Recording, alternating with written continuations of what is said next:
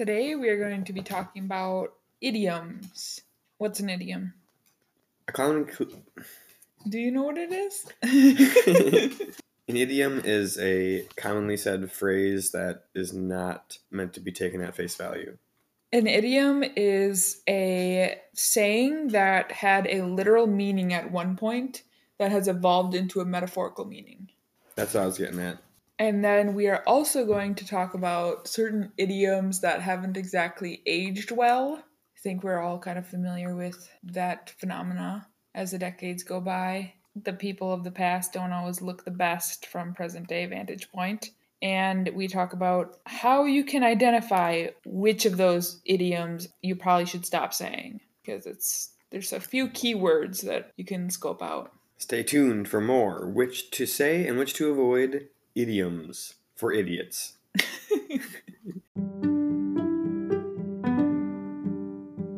I'm Emma.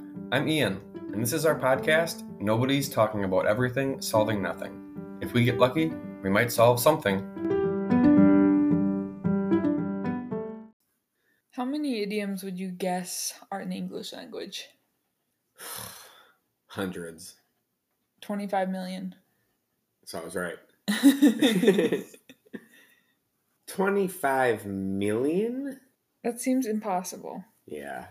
Maybe that just counts all sorts of local and inside joke ones as well. hmm Okay, so I have a few interesting idioms that I research kind of like their starting point from their literal meaning. So, barking up the wrong tree. Mm, that's dog hunting. Yeah. Damn, So, I'm good. so hunting dogs would sniff out prey and they would tree the animal. They would bark to alert the hunter of their location. Sometimes the animal would sneak away, leaving the dog foolishly barking up the wrong tree. And obviously, we all know this from the book Fox and the Hound. Old Yeller. Do you remember that book from middle school? no, but I do remember the one about uh, where the red fern grows. Oh, maybe that's the one I'm talking about. Yeah, that is the one. hmm Yeah. So we were both wrong. Yep. Haha. okay, I haven't read Old Yeller then.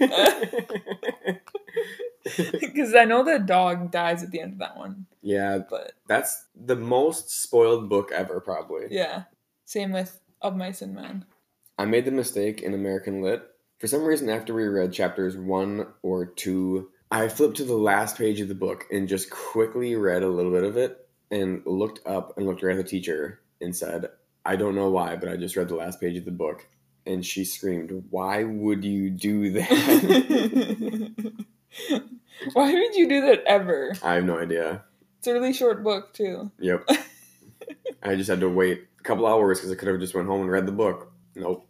So, moral of the story: you don't want to be barking up the wrong tree, and hunting hurts innocent animals. So, two lessons there. Okay, bite the bullet. Any idea where that comes from? Uh, that is from when soldiers were in combat and they had to get like limbs chopped off and bite something for the pain. How'd you know that? I'm a genius, I guess. I, I remember. You don't ever remember things. I'm a genius for the worst things ever. Oh, yeah. Yeah, that's before they had anesthetic. Well, maybe we learned about this in our medical care podcast. That's possible. So I'm two for two. All right, you're never gonna get this. Okay. Bury the hatchet. Yeah, I don't know what's that one. Well, okay, what's the meaning of it? Like the metaphorical meaning. Metaphorical meaning is resolve a grudge or dispute. Yeah, so it means to like Get rid of the weapons so nobody kills each other, or like Yeah, Native Americans used to bury their weaponry when negotiating peace talks. Big mistake. That one came back to bite them. the English really backstabbed on that one, literally. Which is a very funny thing to joke about. Ah. Yeah, so they would literally bury their hatchets and other weaponry. God damn it, indigenous Americans were so good. Yeah. They probably weren't even that good. They were just like medium good, or some of them were good, some of them were like kind of bad, but just the English were just so bad. Yeah. Just like evil. Caught red handed. You got blood on your hands. Yeah, that's a pretty literal one. Yeah. Caught in the act of violent crime. I didn't do it. Well, how come his blood's on your hands? Fuck. It's be hard to get out of this one. Okay, fly off the handle. Something with like trolleys or some shit when you're flying around and all of a sudden you Well, okay, what does it mean? go nuts. Yep, angry. In the 1800s, axes were so poorly made that when you would swing it back to chop wood, the axe head would just fly right off the handle. Yikes, that could be bad. and I'm guessing that inspired anger in them or whatever. It just was so dramatic that they used it as metaphor. Give someone the cold shoulder. Don't like banish somebody outside. I don't know. This one is really weird. In medieval times, so like literally a thousand years ago, it was rude to ask your guest to leave, as it somehow is still today. So they would signify the end of an evening of hosting guests by giving them a cold piece of meat from the shoulder of pork, beef, or mutton. The guests had to then leave while the meat was still cold so they could get home and put it on ice or whatever. Here's your meat. Get home and put it on ice. Imagine like modern day if you gave your guest an ice cream cone to take home to their kid. and then you had to like leave immediately so it wouldn't melt. Oh, what a fun night. What should we do next? Well, here's your ice cream for your child, so you better go home and give it to him before it melts all over. Go the whole nine yards. Uh, I thought You you, might this say one? this one, yeah. Yeah. They. We learned this one on a different podcast, I No, think. I've known this one forever. The bullets used to come in like Clips. long Yeah. clips where they were all attached together, and when they would say, you know, give them the whole nine yards meant unload the whole clip on them, which Mhm. was nine yards long. hmm Three for six or seven. I didn't anticipate that this would be this type of game when I was outlining it. Because I'm a genius. You didn't see that coming. Really, the cold shoulder was like the only hard one, apparently. Yeah, that was that was a tough one. Kick the bucket. Sound means die. Something about milk bucket with a cow.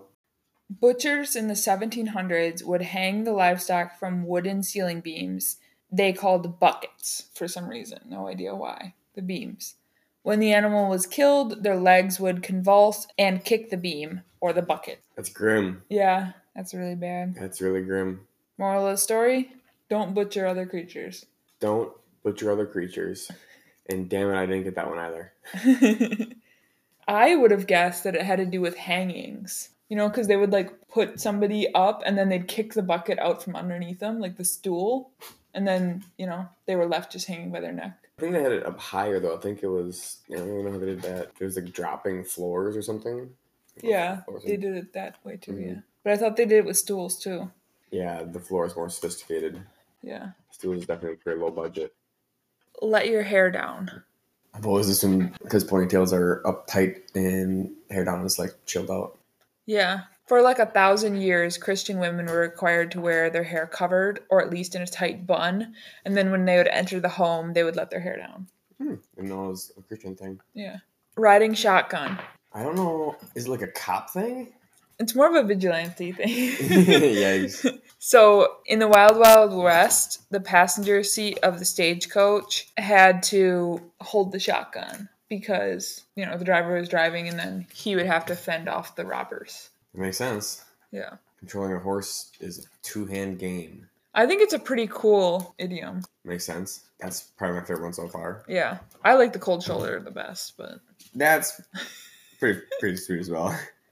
And shotgun is such a common thing, yeah. especially growing up when we all became of driving age. That was a very quintessential thing to say. Yeah. Calling shotgun. Mhm. Yeah. Yeah. I think that people obviously don't question these things. You know, they just say them absentmindedly and then just never consider why it's even called that. And because of this lack of interest in its origins, then they get passed down through generations and people never update them. Like they never care to find out what the origin is. Well, that's why you just need to make your own idioms. Like in college, we called smoking weed, we'd say rib sandwiches. Like, because you had to have code or what? Yeah, because we always, when we were leaving the dorms, somebody would ask us, Where are you guys going? And if we were going out to just jump in the car and go smoke weed, we weren't going to just say that. So we said, We're going on a quick trip to get some rib sandwiches. Oh, I thought you said rip sandwiches. No, like rib. Yeah. Gross. On Tuesdays, they had dollar rib sandwiches. Rarely did we go get the sandwiches.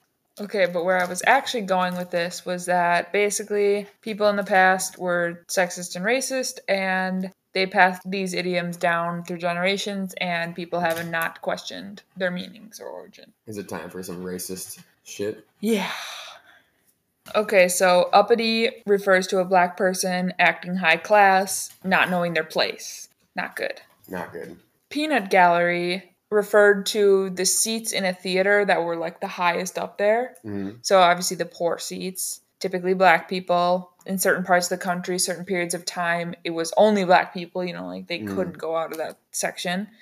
And obviously today the word has a negative connotation, saying that people are watching me and possibly commenting and they should just mind their own business instead of giving their opinion. Hmm And you hear the right wing news outlets use this a lot when they talk about like cancel culture. They'll say, like, the peanut gallery is watching everything we say. hmm And so it's kind of like that. It's like, oh, well, you shouldn't speak up. You hmm should know your place and just don't even question me. That is very interesting. But my only curiosity that is untouched is why is it called the Peanut Gallery? Maybe all they could afford up there was peanuts and everyone else was eating like giant pretzels or something. Like peanuts were free. That so, makes sense because they called the rest of the theater the Giant Pretzel Gallery. okay, and then a good thing to avoid in any idiom would be the word jip or Jew, as far as like to Jew someone out of something or to jip someone out of something. we shouldn't have to say this, but it is good to just put up there. Yeah. Also, just in case Mark is listening. Yeah, people obviously say that all the time, especially gypped. yeah, that's super common and unknown. Yeah, and gyps were in the Holocaust as well. They were not Aryan, therefore they were persecuted. Mm-hmm. All right, this one seems obvious, but somehow it prevails. Sold down the river. So people mean it to mean like you're backstabbing somebody. Okay, I'm not sure what's obvious about this so far. Have you heard the phrase? No? Oh. Well, so somebody screwed you over. So people in the North would sell their servants down the Mississippi River if their slave misbehaved. Mm, So, no, it's obvious. yeah, the word sold is really like, you know, the the tip. Yeah. and then down the river. But that also requires a knowledge of understanding that both the American South is racist and slave owning, as well as rivers flow north to south, downriver. Only because we're in the northern hemisphere. That's like everybody though. but obviously, if you are in Egypt, they were lighter skinned. They subjugated darker skinned people, same as us. And darker skinned people lived in sub Saharan Africa, which was also along the Nile at the time. Eh, so at that point, you'd be sold up the, Up the river, river. Because the Nile flows south to north, the opposite. So either way, the sale is north to south. No. Yeah, because the other way it's up the river, north to south. If you're in America, you're being sold from know, north yeah. to south, and in Africa, you're being sold from south to north. But then it's downriver. So either way, it's downriver, but yeah, it's not down country or whatever. Well, depending on how your hemisphere thing. Depending on which way you artificially orient your map. All right. Are you familiar with the game Eeny, Meeny, Miny, Mo? yes. Are you familiar with the problem? Is it hate on people who are sh- small or named Mo? No, neither of those. So obviously, when we were kids, we used to play that, and we would say "catch a tiger by the toe." Yep. Well, our grandparents' generation said the N word. Ah. Yeah. Thank goodness that was never passed down. Well, the it prevailed. Well, I mean, like, not. I never knew that that was the replacement word. I've heard my grandparents say it before. Thank goodness they stopped saying that Yeah. because they died. That's how the vast majority of social change happens. I think it's like over 50% of social change happens by death and rebirth of generations. Catching a tiger or a person by a toe is not a good way to do it. Yeah. Don't catch them. All right. The term cakewalk. I thought it was this innocent saying just about taking a walk and getting cake. So, enslaved black people used to do these types of dances on their labor camps, and they would call them cakewalks. And then they were mimicked by white people in shows doing these dances. And then obviously the white people were in blackface. And so, yeah, not good. Not good. Saying native in reference to anybody that is not a native person. So we see UP stickers up here with the word native on it, you know, bumper stickers. We saw one like last week, just like the outline of the UP with the word native. And obviously that's just not good. People also say common phrases like, oh, he's a Colorado native or he's a native English speaker. That's just not true. Just the word native is just totally incorrect in that situation. hmm Spirit animal. Native American. Mm-hmm. Native American cultures still use spirit animals as a spiritual practice, and white people need to stop saying that sloths are the spirit animal yeah. because you're basically making light of their religion. hmm Okay, this is one that I really had no idea about. Long time no see. Or another example is no can do. Are these both referencing racist prejudice things against Asian Americans? Yep, you got it. Would you have gotten that if I hadn't listed both of them? Yeah. Oh, really? Yep. I thought it from the first one. Yeah, mocking Chinese people's way of speaking. I had no idea. Did you? Yeah, I assume you didn't know that. No. Yeah. All right, grandfathered in. So I'm guessing you didn't know that it was racist, but now that you think of it, you can think of what it is. Yeah, just something with if your grandpa did it, then you can do it, but if he didn't, then you can't. Yeah. So after the Civil War, Southern states implemented the grandfather clause, which said that anyone whose grandfather voted before 1965 could go on voting as usual, but anyone whose grandfather hadn't voted before 1965, meaning only black people, would now be subjugated to new poll taxes, literacy tests, and sometimes state constitutional bans. What the fuck? And then obviously physical violence, intimidation, all that, killing. Just the normal, common, all the time stuff. Classic voting day. And black voter turnout to this day is very dismal. For a lot of those things. Yeah. Using the term black in a negative way is very common in our different phrases. Black sheep. Yep, black sheep, blacklist, blackball. Blacklist and blackball mean to ban people. And obviously, those were literal terms at the time. They would literally blacklist people from institutions. And then a black mark means to have a blemish in one's reputation. Black market means illegal activity. Black sheep means outcast. So it's just all kind of obvious. My mom needs to learn this one. All right, cotton picking. Enough said. Enough said. Move it along. People always say like every cotton picking time or whatever. Not good.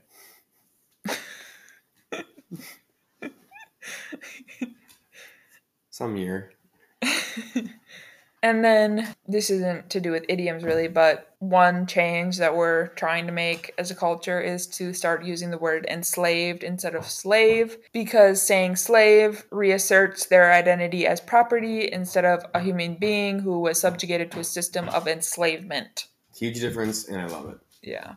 Slave makes it seem like it's an irrefutable fact that that's what they are. An identity type Yeah. thing. Same kind of thing as homeless versus unhoused. Yeah.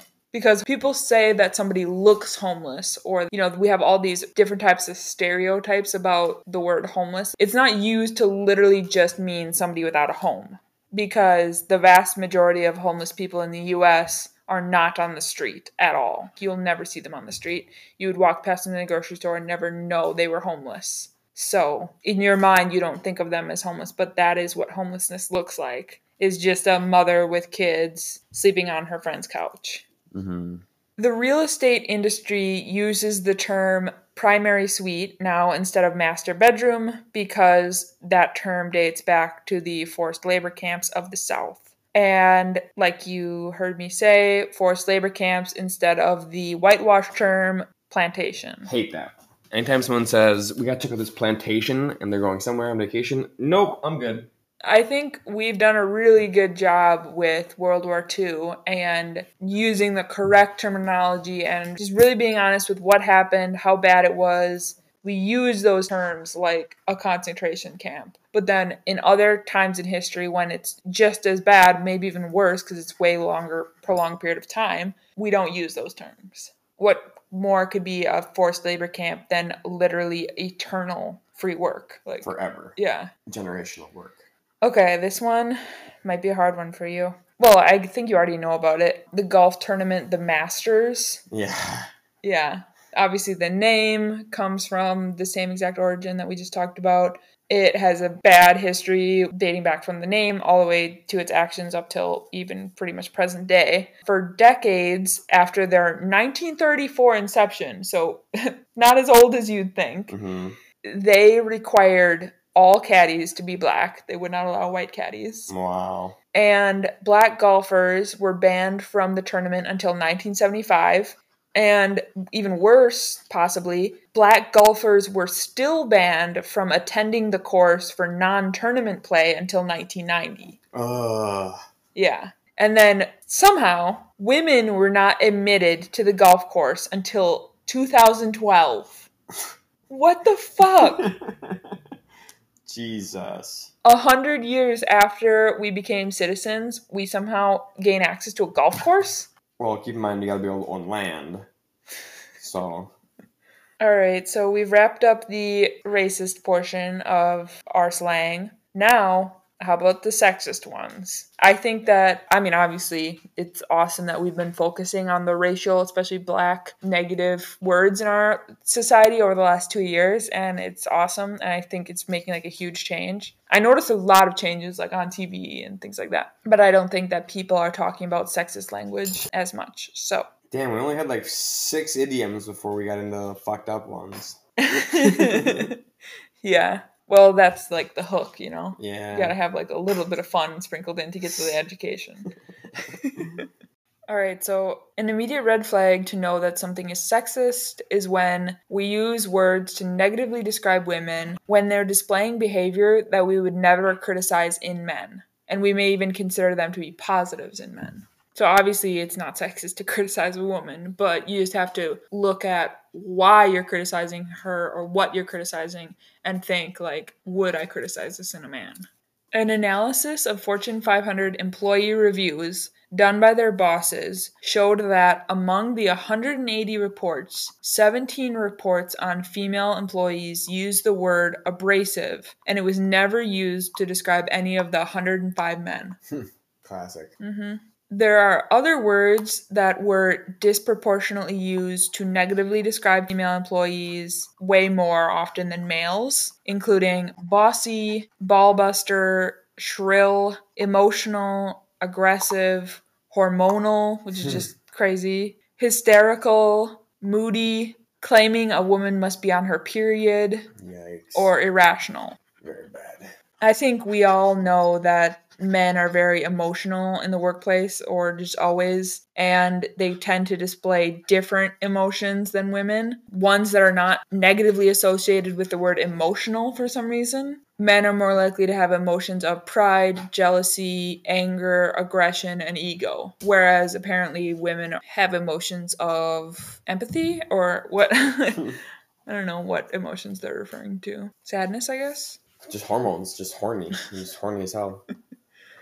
Some other words that are negatively associated with women that aren't used to describe men are gossipy, catty, nag, bitchy, cold, feisty, which is just really bad, lippy, ditzy, diva, and then blonde women have their hair color associated with unintelligence, but blonde men do not. Hmm, yeah. Also, it's not good to say working mom because obviously we never say working dad. And similarly, it's bad to say career woman because you've never heard somebody say career man. it just sounds so stupid. Uh-huh. career man. Same with saying independent woman. Even though it sounds like it's a compliment, no one ever describes a man as independent because it's assumed that the man would be independent. Nor is anybody ever saying like, "Oh, what a dependent man" is a good thing. Yeah. Because I would have heard it before. Because you're so emotionally dependent on me.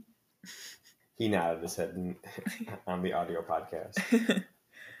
Calling any professional a female cop or a female doctor or whatever it is, or even saying seemingly positive things like boss lady or boss bitch, which have somehow been embraced by many females as a way of saying that women are achieving, but you're just reasserting that it's surprising that a woman would be successful. Because for men, we literally just say boss. Boss man. Yeah. And then obviously the classic sexualization of women using words like slut, whore, easy, loose, prude, man eater, or tease. So all of these words describe women in relation to men, not just describing the woman. It's what is she doing in relation to the man? Is she having sex with them? Is she not having sex with them? You know. I like the argument that if a woman having a lot of sex makes her loose, then that means a man having a lot of sex makes his penis small because it crunches it. And then obviously society comments on women's bodies in a way that's different from how we comment on men's bodies. The word curvy is never used to describe fat men. And then men are obviously never described as plus sized, only women. Big and tall. And then there are also words that are used to describe women who are unthreatening to the patriarchy. They can seem like positive words. Things like ladylike, bubbly, flirty, sassy, chatty, soccer mom, housewife, and girly. I actively tried to describe men as bubbly, Yeah. so that's a good thing, including myself. And you said, I think yesterday, you said somebody was a stay at home husband. And I said, like, oh, a house husband?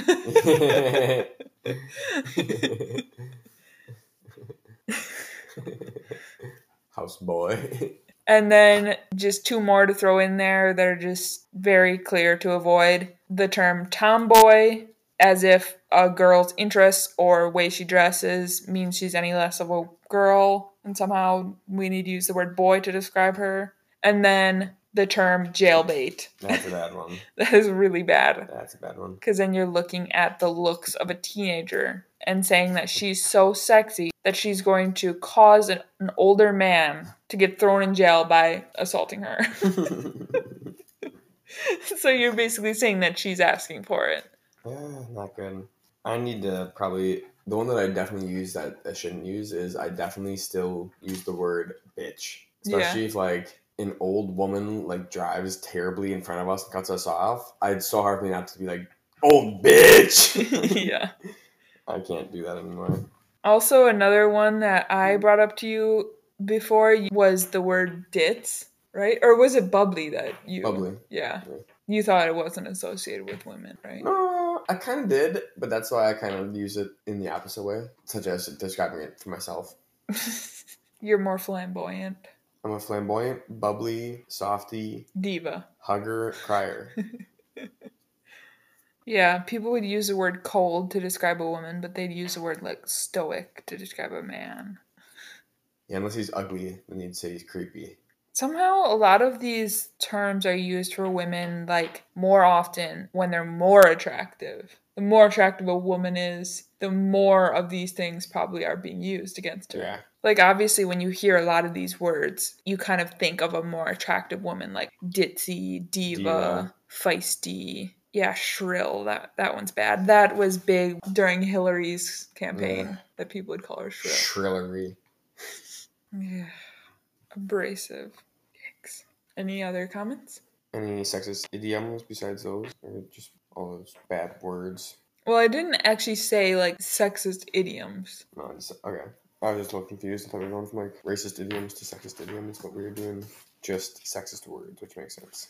Well, a lot of the racist ones were just like the words. Mm, yeah. Like not using the word native, not using the word black, not using the word Jew or whatever. Mm-hmm.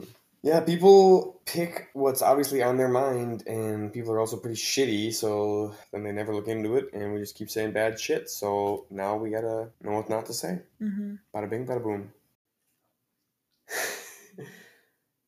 Learning new things and having to change my habits, like things I do and words I say, is such a bitch. I think it's pretty easy because I'm not defensive at all about it. Like that's really the holdup that most people have is that they think somebody else is calling them racist because they ignorantly use a word that they haven't thought about. It's not your fault that it was passed down to you, but it's your responsibility to just like, oh well, whatever. My dad taught me that, and now I throw it out. Like it doesn't make a difference. Yeah, I was really just partially joking because that was a funny thing to say, and also because I just do like the way that bitch rolls off the tongue and mouth. My brother was a big proponent of the word bitch. Big time. It feels wrong to not use it in honor of him. All right, everybody, scratch what we said. bitch is back on the table. Well, I just think it's important to not use the word bitch to describe a woman that you're specifically trying to say is acting quote bitchy. If you say like, "Oh, she's a bitch," you know, that's an obvious time to side. not. Yeah. Yeah. And then if you are ever addressing a man and you're saying he's a bitch because you're trying to say that he's weak or he's, he's a pussy, you know, that type Yeah. of thing, that's obviously bad. But No, other times aren't as bad. for me, it'd be more like Old bitch, fat bitch. old bitch is a good one.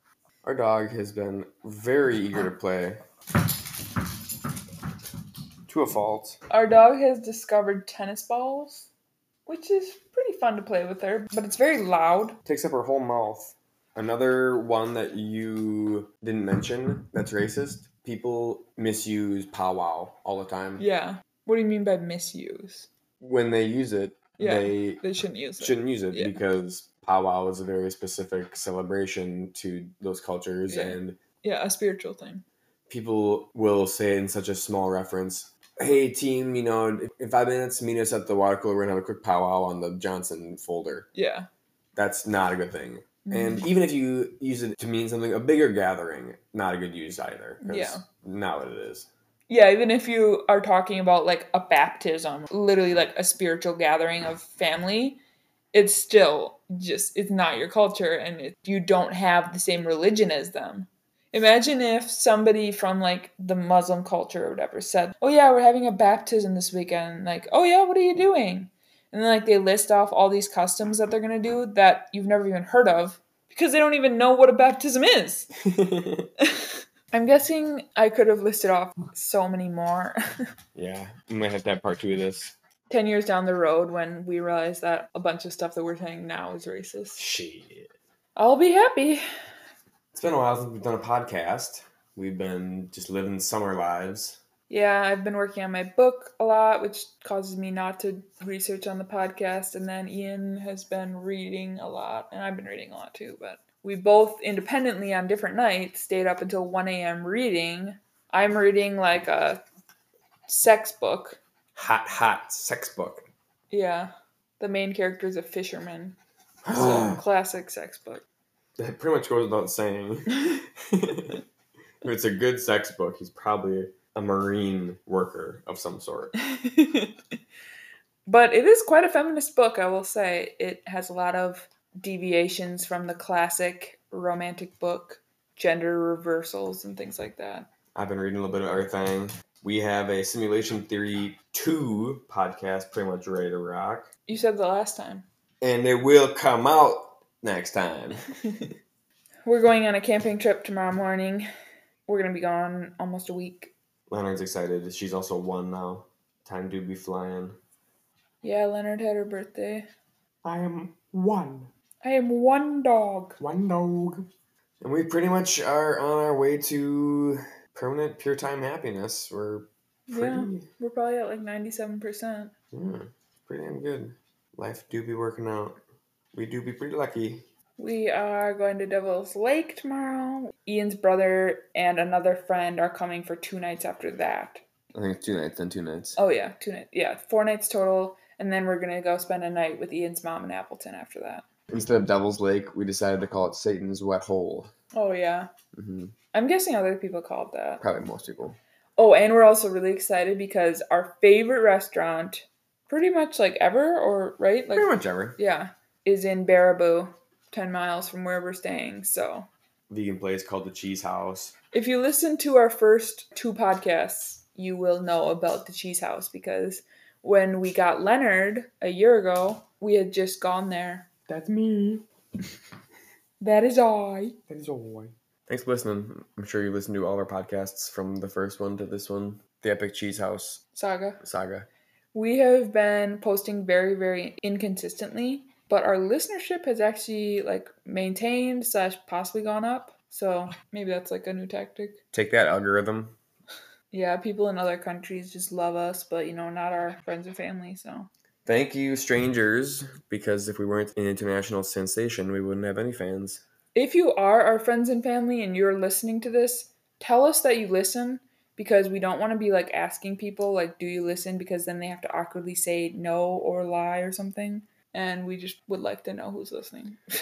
All right, what's the secret phrase that they need to say to us? Chocolate monkey. Is that a racist idiom? I don't think so. All right, we're gonna have a new one. It's gonna be. Vanilla monkey. We're gonna have a new one. It's gonna be.